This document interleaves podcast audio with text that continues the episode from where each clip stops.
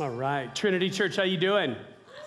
Can I say you sound great? It is so cool just to listen to you lift your voices and just proclaiming the goodness, the faithfulness of God. And so it is rich to be with you today. My name is Todd Arnett. I'm the lead pastor here at Trinity Church, and we are so excited as hopefully you felt a sense of welcome, uh, no matter if you've been here for decades or this is your first day. We're really glad that you're here and you're joining us. As the video showed, you're joining us in a sequence, in a series, as we are looking into the last steps of John's gospel. And today we're going to actually turn a corner from this upper room discourse and we're going to look at chapter 17, the first part of it, and we're going to have this unique opportunity to hear how Jesus prays. And I can't wait to dive in with you. So, if you have a Bible today, if you want to make your way to John 17, if you want notes, there's paper copies in the back. If you want to pull up our app, you can use that today to follow along with us, and that'll be great as well. Well, we're so glad to get to be here uh, with you today and kind of dialing in. Many of you might have seen a video that I put together that came out in our e news on Wednesday that this is my last season with you. We are going to be kind of finishing out the, the month of March together. Uh, HDC voted in favor of calling us to be their next senior pastor, and so we'll begin there the first Sunday of April. And there is, as I've shared, so many of you have just been so incredibly kind coming up and sharing with us. Uh, Joanna and I, we just are so thankful for your grace and just your kindness and the way you've expressed um, just happy things, good things for us. And I know that comes from us as well with a sense of bittersweet. So just know that sense of loss of the relationships and the opportunity to serve and lead at Trinity is a very mixed feeling for us as well. So we're just grateful for you. We, there are things that the elders are working on that they are excited to be able to share with you in the near future. Today, as we're kind of marking out Sundays, was a little bit early. Or there's some things that are just kind of coming to the surface that we're not quite ready to be able to say, here's some updates for you. But just know there are things that are happening and we're working on those and they'll be shared with you real soon. So just anticipate that in the next couple of weeks and we'll keep you in the loop in all kinds of mediums, including Sunday morning services. All right? So let's do this. Let's do this well. And that's really been a, a, motto for me in working with the staff and working with the elders. And I hope it's communicated to you as well. I really want to finish well. And that's what my goal and desire is. So let's finish well by diving into this passage today and moving forward together as we see Jesus. We get to hear the way he prays and that's going to be powerful for us and the things that we're working through.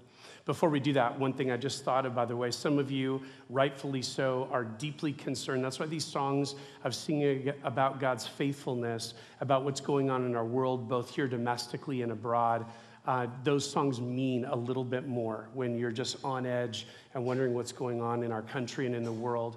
And so, one of the things that we're working on as a staff, we're just waiting for the elders to approve it, but we are planning on sending some funds to EFCA West working with Ukrainian refugees. So, just know that we are a part of that, and you've given so generously to our Helps Fund. We've taken opportunities for global crises to give to that. So we'll, we'll plan on giving you more of that update, but just know that's on our hearts and minds as you've shared that with us as well, a desire for us as a church to be involved. All right? Well, let's dial in. What we've been seeing in chapters 13 through 21 is the end of Jesus' uh, public ministry. It is, John devotes more ink to these last few days, literally, of Jesus' life. 13 to, 8, uh, to 19 is literally the last hours. And other gospels will give it a paragraph or two, John gives it chapters. But what it helps us do is it helps us understand this is what Jesus cared about most. These are the things he wanted us to know the most, and this is what love looks like. And we've seen that thread. We'll see it again today. Just go through every week. So we've just kind of finished this walk that they've had, presumably to the Garden of Gethsemane. Other gospels talk about an agonizing time of prayer, but somehow in the middle of that prayer time, at the beginning, the middle, of the end, somewhere are these words that we're going to look at today from John 17. And, and like we said, it's just this fascinating thing. It's like coming upon someone's diary. and being able to read the most intimate thoughts of, of what someone is processing and what they're working through. And the, these words that we're going to read today are Jesus' last utterances to the Father. And that's why they just matter and mean so much to us as we get to dial in. We're going to see the first part of, part of his prayer is him praying for his mission, him praying to finish well, him praying, God, would you give me the strength to accomplish what you've sent me to do? And the second part we'll look at is Jesus praying very specifically for these 11, praying for how God would, the Father would protect them and how he in turn would send them to continue the mission that Jesus had begun.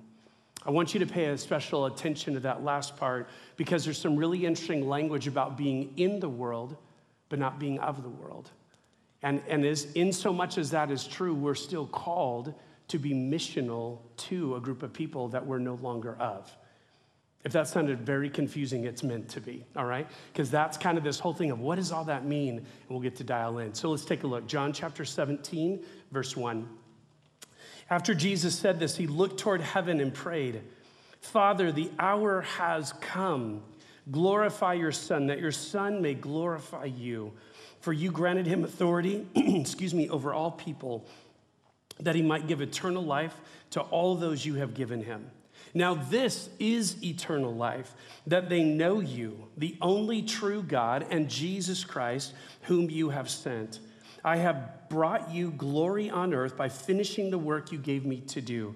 And now, Father, glorify me in your presence with the glory I had with you before the world began. So, Jesus is communicating, speaking out, praying to the Father about these things, making these requests known. Part of it is Jesus kind of communicating a sense of, Father, I've done it. I've done what you've called me to do. And also, Father, would you?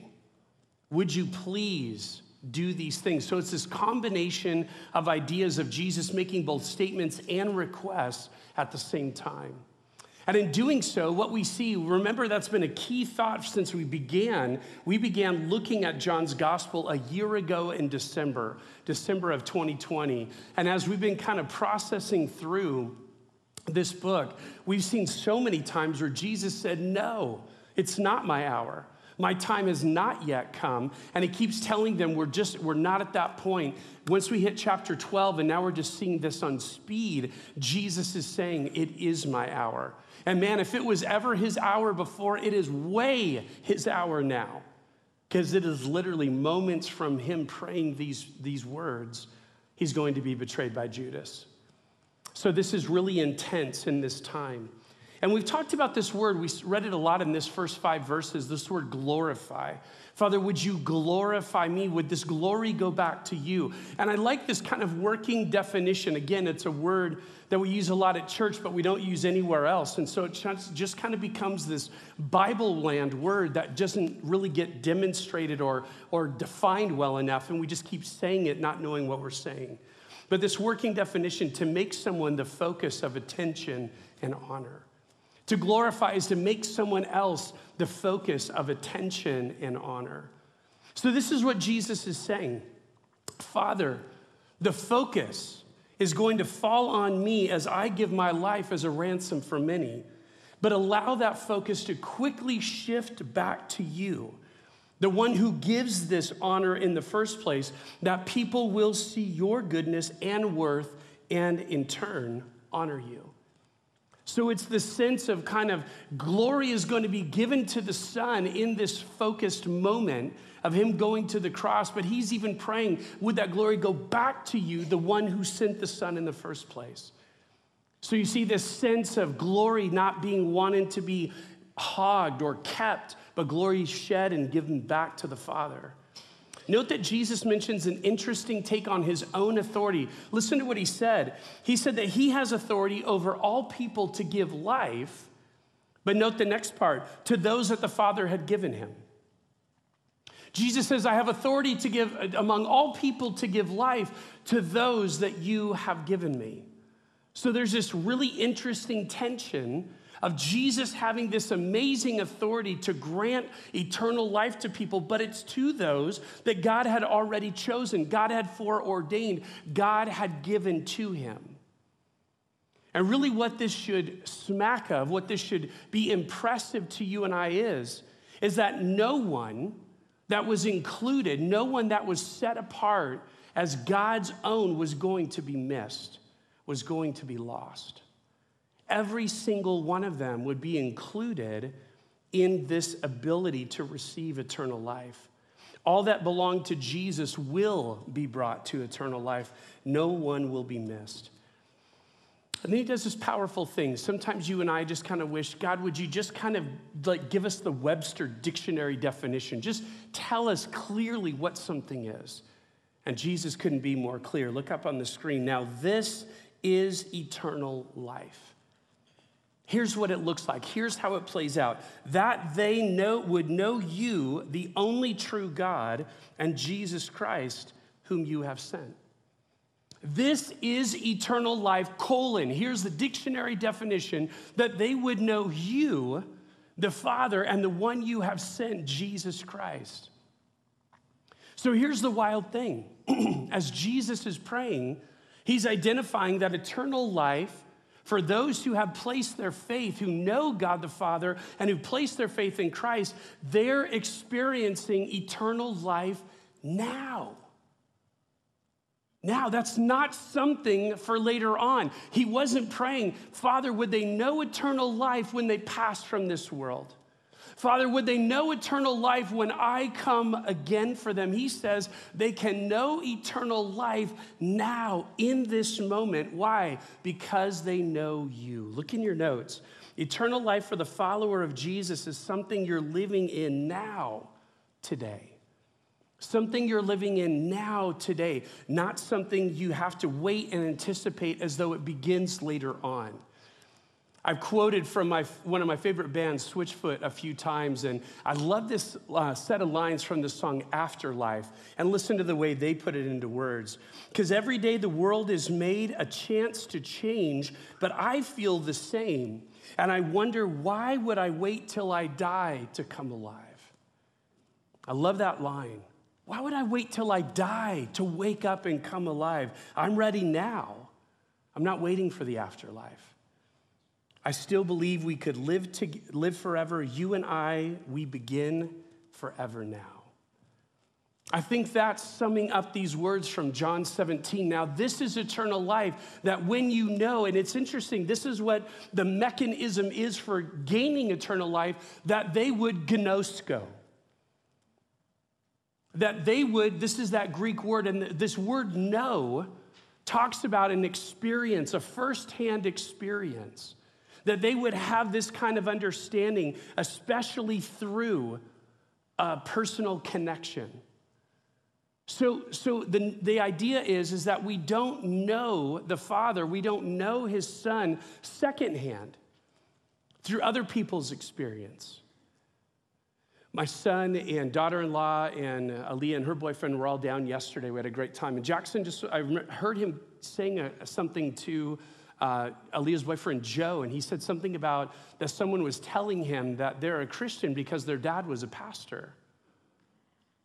And Jackson was like, that ain't true. And just hearing about this conversation. And, and that's kind of what that person's attitude is. I have secondhand information. I'm connected to someone else who has this understanding of who God is. That's good enough. Gnosko means I personally have a connection, and it's not academic knowledge that primarily is this that leads to saving eternal life. It is an experiential knowledge to know, firsthand relationship toward. I'm really glad, by the way, no one's sitting in the front seat because I am spitting so big today. So, you guys okay? Yeah, Daryl's like, whew. All right. Just know I know, okay? Just know I know. Getting revved up. Jesus knows that he's in the final leg of his race, literally turning the last corner of the last lap. And he asks that the Father would in turn glorify, make the focus of attention and honor. He does pray this Would you put that back on me and watch, like I knew when I was with you before the world began. You cannot mistake or miss his claim to deity. And I would tell you this clearly today good teachers don't pray prayers like that. Religious rabbis do not pray prayers like that, but only the Messiah, only the Son of God, only the pre existing one prays prayers like that. This is who Jesus is. And he's saying, Father, I can't wait to be rejoined, reunited with you. We continue on, and the prayer shifts now in focus, verse six. I have revealed you, talking about the Father, revealed you to those you gave me out of the world. They were yours. You gave them to me, and they have obeyed your word. Now they know that everything you have given me comes from you. For I gave them the words you gave me, and they accepted them. They knew with certainty that I came from you, and they believed that you sent me. I pray for them. I am not praying for the world, but for those you've given me, for they are yours. All I have is yours, all you have is mine. The glory has come to me, and I'm sorry, and glory has come to me through them. I will remain in the world no longer, but they are still in the world, and I am coming to you. Holy Father, protect them by the power of your name, the name you gave me, so that they may be one as we are one. While I was with them, I protected them and kept them safe by the name you gave me. None has been lost except the one doomed to destruction, so that the scripture would be fulfilled. Jesus testifies in this prayer. This prayer is really interesting, right? Because Jesus is both making statements and he's making requests. If you stop and think about it, that's actually kind of how you pray, how I pray as well. We're saying things to the Father that are either reinforcing when, something we know of Him or just simply sharing our feelings, sharing where we're coming from. And at the same breath or the next breath, we're asking God, but would you? And one of the things Jesus begins by saying is that he has accurately communicated, accurately taught these disciples so that they might know the Father. He's saying, I've given them, I've incarnationally revealed the Father to them. And he states that what he's revealed about the Father has been received by these 11 with acceptance and belief. It hasn't gone on deaf ears. It hasn't just been stated and thrown out in the wind. It's been accepted and believed. And in that, what Jesus is doing, he's underscoring the need for information, underscoring the need for accurate, truthful communication about who God is so that other people might accept, might place their belief in him. Paul said something similar when he wrote to the Roman Christians in Romans 10. He says in verse 14, How then can they call on the one they have not believed in? And how can they believe in the one in whom they have not heard? How can they do that? How can they believe in someone, the saving Messiah they've never even heard of? They need information, they need that communicated so they might both accept and believe. Jesus makes it clear in this next part of the prayer that he's praying for these 11 disciples. He makes a clear distinction between them and those of the world. He says, I'm not praying for everyone right now on the planet. I'm not praying for every living human being. I'm not praying for every single person, but I'm praying specifically for those who are yours. Father, I'm praying for them and I'm, I'm praying that these things would be true of them, those you have given me. We're going to see some more on this distinction as we go further in the prayer, these disciples and those that are of the world. But I want you to hear Carson's words today regarding how this should develop within us. How this should develop within us who have placed our faith, who have both accepted and believed in Jesus, a great sense of value and esteem because we are His. Carson writes, however wide is the love of God, However salvific the stance of Jesus toward the world, there is a peculiar relationship of love, intimacy, disclosure, obedience, faith, dependence, joy, peace, eschatological blessing and fruitfulness that binds the disciples together and with the Godhead. These themes have dominated the farewell discourse. By the way, I love that phrase. We often refer to it as the upper room discourse. Carson calls it the farewell discourse. I'm, I'm leaning in, I'm participating with you, I'm giving you last ideas before I return to the Father. And I love the way Carson encapsulates that like I never could. There is a peculiar relationship that Jesus has to his own. And it's filled with all of these things that are rich, all of these things that are so to be embraced, so to be grateful for, so to see, so to feel valued by. And my prayer is that you would feel that way today. Verse 10 is of interest because it demonstrates that Jesus has received glory, has been made the focus of honor and attention. How? Through them through these disciples' acceptance and belief, recognizing his identity as Messiah. Look in your notes. I don't know if we ever put these ideas together well, but Jesus receives glory, attention, and honor when we demonstrate acceptance and belief in him as Messiah. Jesus receives glory when we eh, demonstrate acceptance and belief in who he says he is. I think for some of us, we kind of think that it's got to be so much more complicated than that. That there's got to be so many other kinds of things I would need to do in order to bring glory to Jesus than simply accepting and believing that He is who He says He is. And while those other things may also contribute great focus and attention on Jesus, it begins very basically, very simply when we would not just say, not just have thoughts, but demonstrate in our lives Jesus, I accept and I believe that you are the Holy One of God, that you are the Messiah. I would want you to take stock in that today. I would want you to feel a sense of just, God, that's good. Because sometimes in my life, I don't know that you get much glory from me. Sometimes in my life, I don't know that that's obvious or apparent to me that you're receiving glory out of the way that I'm living, but this is good to know. It's simply day to day, day in, day out, I accept and I believe that Jesus is who he says he is. That brings glory to Jesus. And that's a cool thing to know and a cool thing to hang on to and say, God, thank you. Thank you for just even communicating that to me in this prayer. See what Jesus prays for concerning these 11 that the Father would protect them while they remain in the world and he departs, right? That's a big deal. That's what has them so freaked out.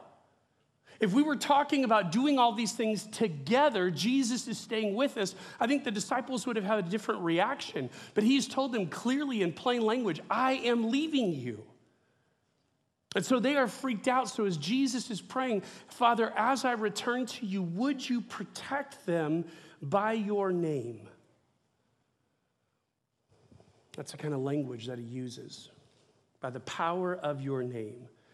Various commentators see this idea through differing lenses, but I would say no matter what, no matter what it, the concept, it communicates that by the same name that Jesus protected them when he was with them, now he'll return to the Father, and it's by that same name that the Father will protect them in Jesus' absence. Here's an important question we have to ask What's the nature of this protection? That Jesus' followers would not suffer hardship or loss, that they would not be harmed. Well, if you've read ahead,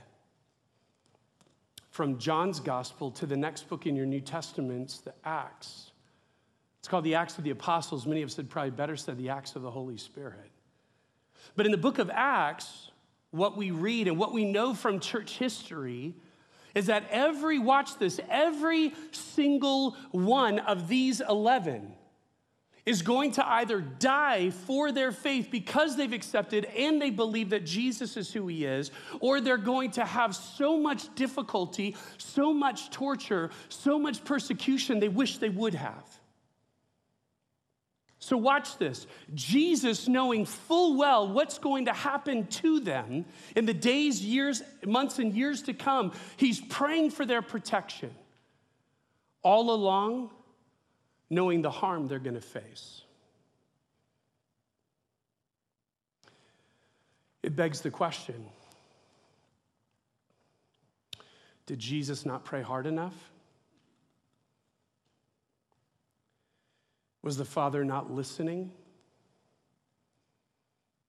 Was there something that these disciples would do that was so disobedient that it would cause them such great pain? You would say, Todd, why would you go there? Why would you assume those things? Can I tell you why? Because you do. Because I do when we go through times of intense difficulty, when our life intersects with circumstances and situations when we aren't sure God's paying attention. Those are exactly the questions we ask. God, did I not pray hard enough for this to happen, for this difficulty and hardship to be out of my life? Father, were you not listening? Were you not paying attention when I asked you to intervene and do this thing? Father, what disobedient thing must I have done to deserve this kind of pain? These are the things we struggle with. These are the things we wrestle with. And I guarantee you, these would have been the things that disciples would wrestle with in just days, weeks, and months to come. What kind of protection was Jesus praying for for the disciples? The protection that Jesus was talking about, the protection that prayed for and was granted to his disciples, though they suffered immensely for the gospel after this night, was a kind of protection he actually contrasts with the one of them who was not ultimately of them. The one doomed to destruction so that scripture would be fulfilled. And what was this one, Judas? What was true of him? What we just read? That he was lost. None has been lost except. That's the protection that Jesus is praying for. And you know, he knew why to pray that way because it's the most important thing.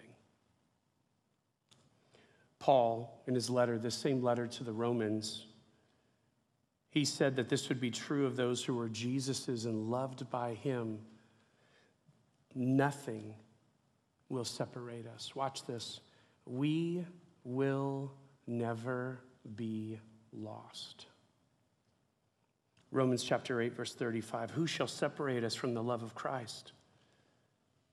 Watch all the things that we just now are going to read about that we just said that these 11 would experience. Shall trouble or hardship or persecution or famine or nakedness or danger or sword? Will any of those things separate us from what matters most? No, in all these things we are more than conquerors through him who loved us.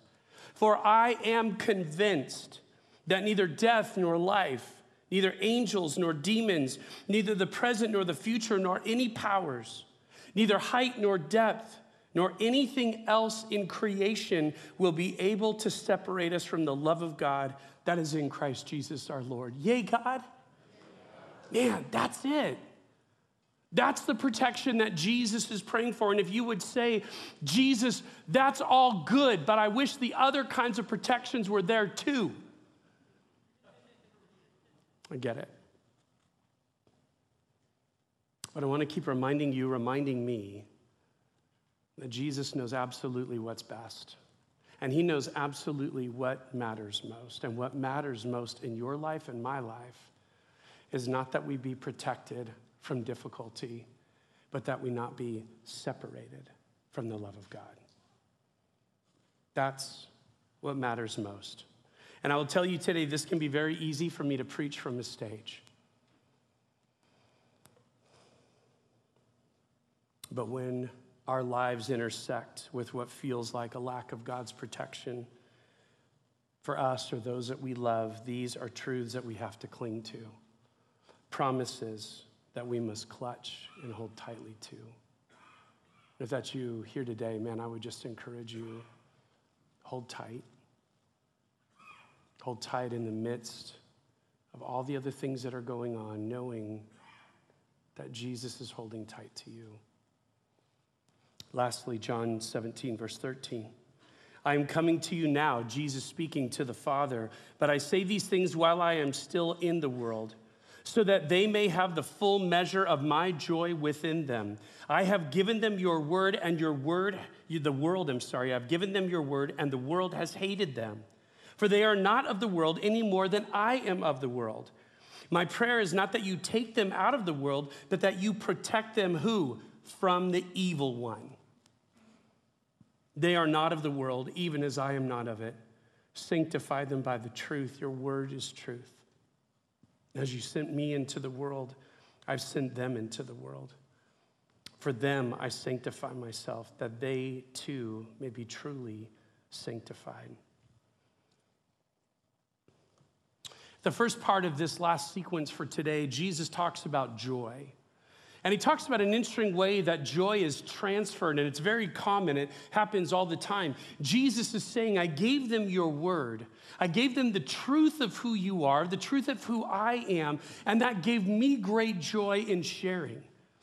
And sharing the greatness and the grandeur of who you are, the, the plan of what you have, Father, to redeem the world. That gave me great joy in, in sharing it when they accepted and believed, received this, it gave them great joy. It happens every time that you have good news and you're elated to share that good news with someone else. And there's a transference of joy. Joy, it's not joy lost on you. You actually experience joy in telling it. But especially when they receive it, now that joy is within them. Jesus is saying that's the dynamic in the relationship. I have given them your word. But he says an inverse thing happened. He says, when I've given them your word, they accepted, they believed, that then the world turned on them. I've given them your word, joy that they could know. Now they knew, but as a result, they were excommunicated. They were, as it were, kicked out of the ranks. I gave them your word, they're no longer of the world. So he talks about this inverse relationship that happens. We've said it before. I loved it when Thomas was here a few weeks ago. I think he was here on Super Bowl Sunday, Dalton. Does that sound familiar? The day the Rams just totally won. That was awesome. Good. Yeah. I thought Dalton would be excited about that. So, and some would say, Dalton, that I'm wearing, I'm still celebrating a Rams victory, or the fact that UCLA finally won last night. It's been three years, folks. It's been a long time, so. You knew, right? You knew I had to get that in there. Come on. Thank you, Frank. All right. So Dalton's like, wait, I thought we were still talking about the Rams. That sounded good. Sorry. So, in this sequence, what, what is Jesus doing? Tanis did a great job a few weeks ago. That's what I was talking about. Tanis did a great job talking about how John uses the word the world in his gospel. Same Greek word every time. So every time in John's gospel, you read the world, you read of the cosmos. But like Tanis told us, is that the context is so important because it says that God so loved the world, sent his son to die for it. But now Jesus talks with animosity, talks about the world has rejected me, rejected them. We're not of the world. And there's an animosity in the relationship. How can both these be true?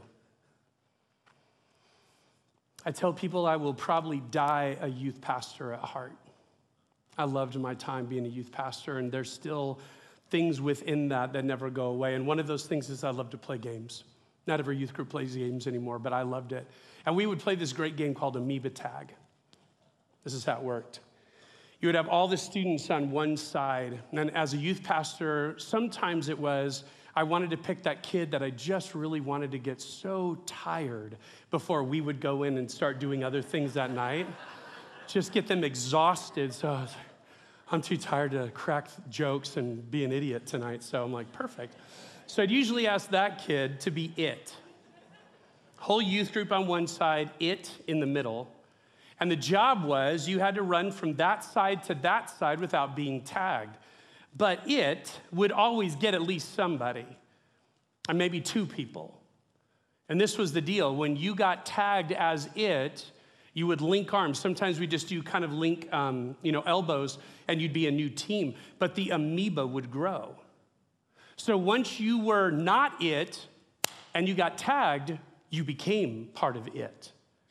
And this group was very large compared to the one at the beginning, but by the time we were done and they'd run back and forth, at the very end, there was one person and the amoeba was the one who was huge. Make sense? So you weren't it, but when you got tagged, you became part of it.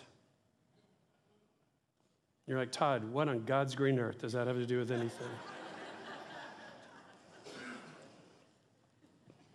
I feel I've always felt like it's a great illustration for the way the gospel works. Is that you place someone in a context of relationships who loves Jesus and knows him well via Jesus' influence. He or she begins to, quote, go after people, tag them, come up close, can't tag from afar, come up close and tag them. And, and when they got tagged, through that sequence, God's using and working in their lives. They come to Christ, they join the amoeba, they become it. And then, as friends keep going back and forth in their lives, they keep reaching out with influence, and the it keeps getting bigger. Jesus is saying that you were a part of the world.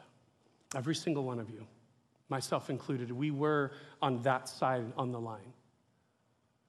But as we kept running back and forth, as it were, across the field of life, we kept intersecting with people who were it. People who had placed their faith in Jesus. And people who understood they weren't supposed to keep it to themselves. And they wanted to share it with you. And over time and through the incredible work of the Holy Spirit waking the dead in you, you came to put your faith in Him. And watch you were no longer of the world, but now you are His. That's how it works. You became a part of that group. And when we think about the challenge of how does God love a world that is opposed to Him, that's what this John 17 connotation of the world, that is what that which is in opposition to me, to God, and to everything I'm trying to do. How can God love those people?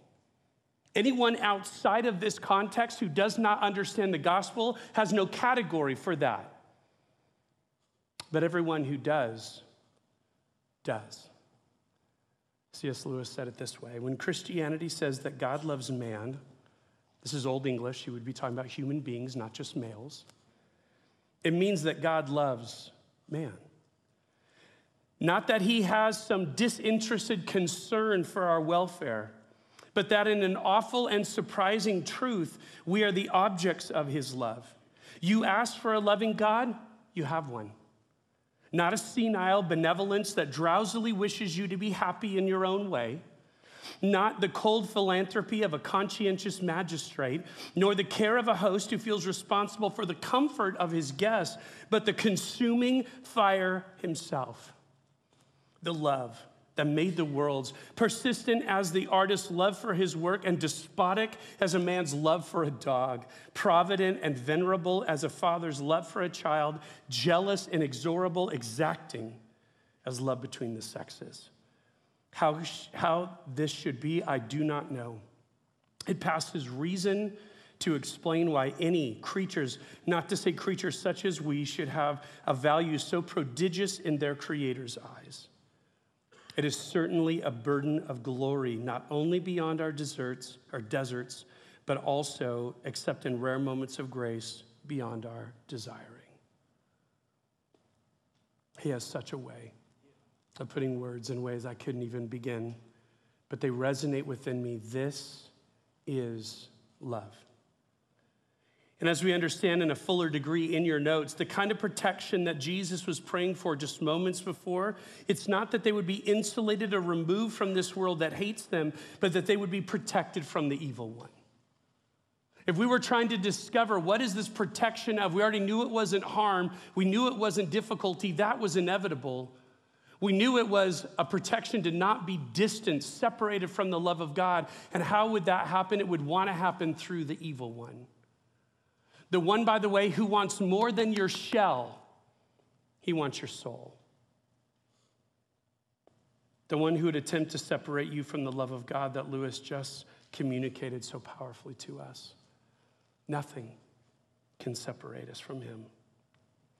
And we see another theme appear earlier in Jesus' prayer that they would be sanctified, that they would be made holy, set apart for a purpose. How? By the truth. By the truth. So, watch this. The means by which the disciples came to accept and believe that Jesus was the Messiah was the same means by which they would uniquely be set apart for his purposes.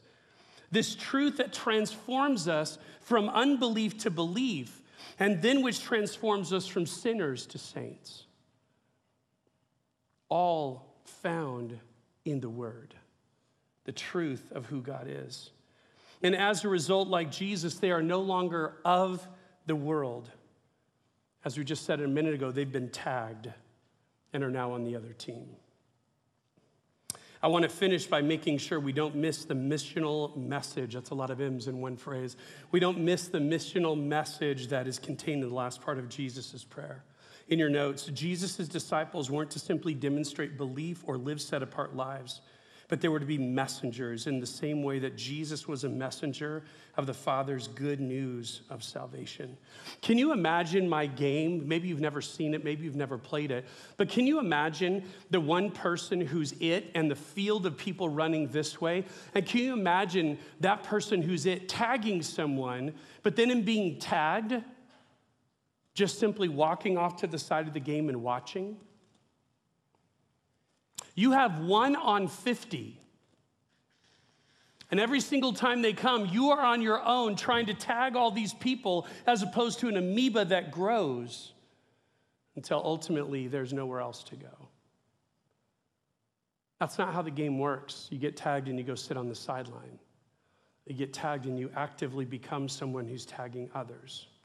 Even though we are no longer of the world, Jesus prays not that we be taken out of it, but just the opposite that we would be sent into it just like him. Look what we read a minute ago. My prayer is not that you take them out of the world. As you've sent me into the world, I have sent them into the world. And how did Jesus explain his mission, what he was sent to do? Luke chapter 19 For the Son of Man came to seek and save the lost. That was the mission. And he's extending that mission to his disciples 2,000 years ago. He's extending that mission to his disciples today.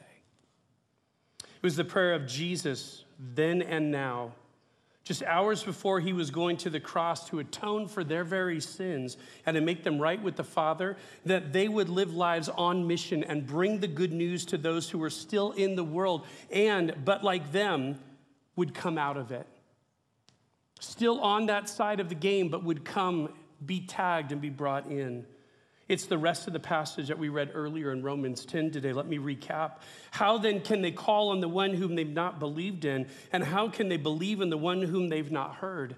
And how can they hear without someone preaching to them, without someone communicating to them? And how can anyone preach unless they are sent? Watch. Jesus prayed that you'd be sent. As it is written, how beautiful are the feet of those who bring good news. It's this simple. You might be like me and you just freak out at the notion. Hi, I know you've never met me. My name's Todd, and do you want to know Jesus? I hate that. Not saying it's not effective in some instances. I, it, there are so many other things in my life I'd rather do. And the problem is, is that when we begin to think that's what evangelism is, so many of us check out.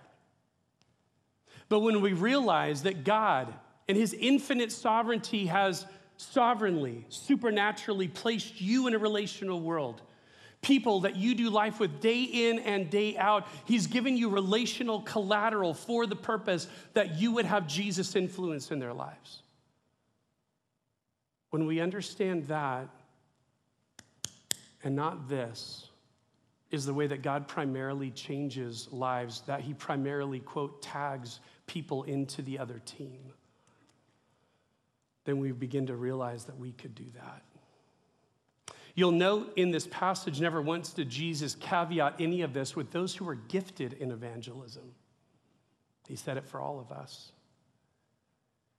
And you'll note that we ought not give this away to other churches in our community, give this away to other people, Christians in our people's lives, when He's asked us to step in. He's asked us to be people of Jesus' influence.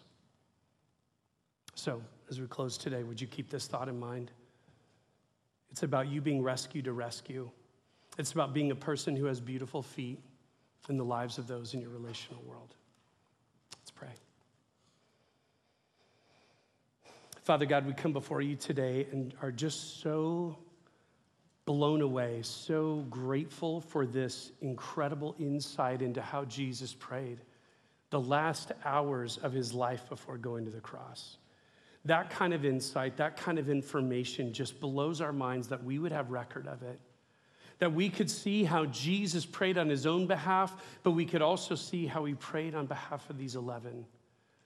And knowing that we are those disciples now, 2,000 years later, help us embrace every single one of those things he prayed for them, he prayed for us. And would you help us this week? Would you help us this week to be a people moving forward? who recognize, God, that you have called us out of the world, but yet you've sent us back into it. It seems paradoxical for us because we would want to retreat. We would want to get as far away, quote, from the world as we could. But you said just the opposite be intentional, be strategic, be on mission to the very same world you used to be a part of. Father, we want to be those people. We want to be that church. We want to be a people who bring great glory to you, not just because we've accepted and believed, but because we want to be influential in others doing the same. If you're here today and you have never placed your faith in Jesus, you have never gnoskoed, you've never, from firsthand experience, up close and personal, known who the Father is and his Son he sent, I have great news for you. There's no class to attend. There's no hoops to jump through, there's no religious ladder to climb. There is simply an invitation that Jesus makes to you today, the same invitation we responded to. A, would you admit? Admit that you're a sinner who needs a Savior. B, would you believe? Would you believe that Jesus is the only Savior available? We read it just a couple of weeks ago. I am the way, the truth, and the life. No one comes to the Father except through me. Would you see, choose? Choose not religion, choose relationship. Choose to be tagged, as it were, and come out of the world, be a part of Jesus' family. Follow his example of living on mission like he did. That's where it begins. And I would pray you'd make that your prayer today. Father, we love you. Send us out this week to be these kind of people, to be this kind of church. And would you build all of this on the foundation of your immense love for us? We love you and we pray in Jesus' great name. Amen.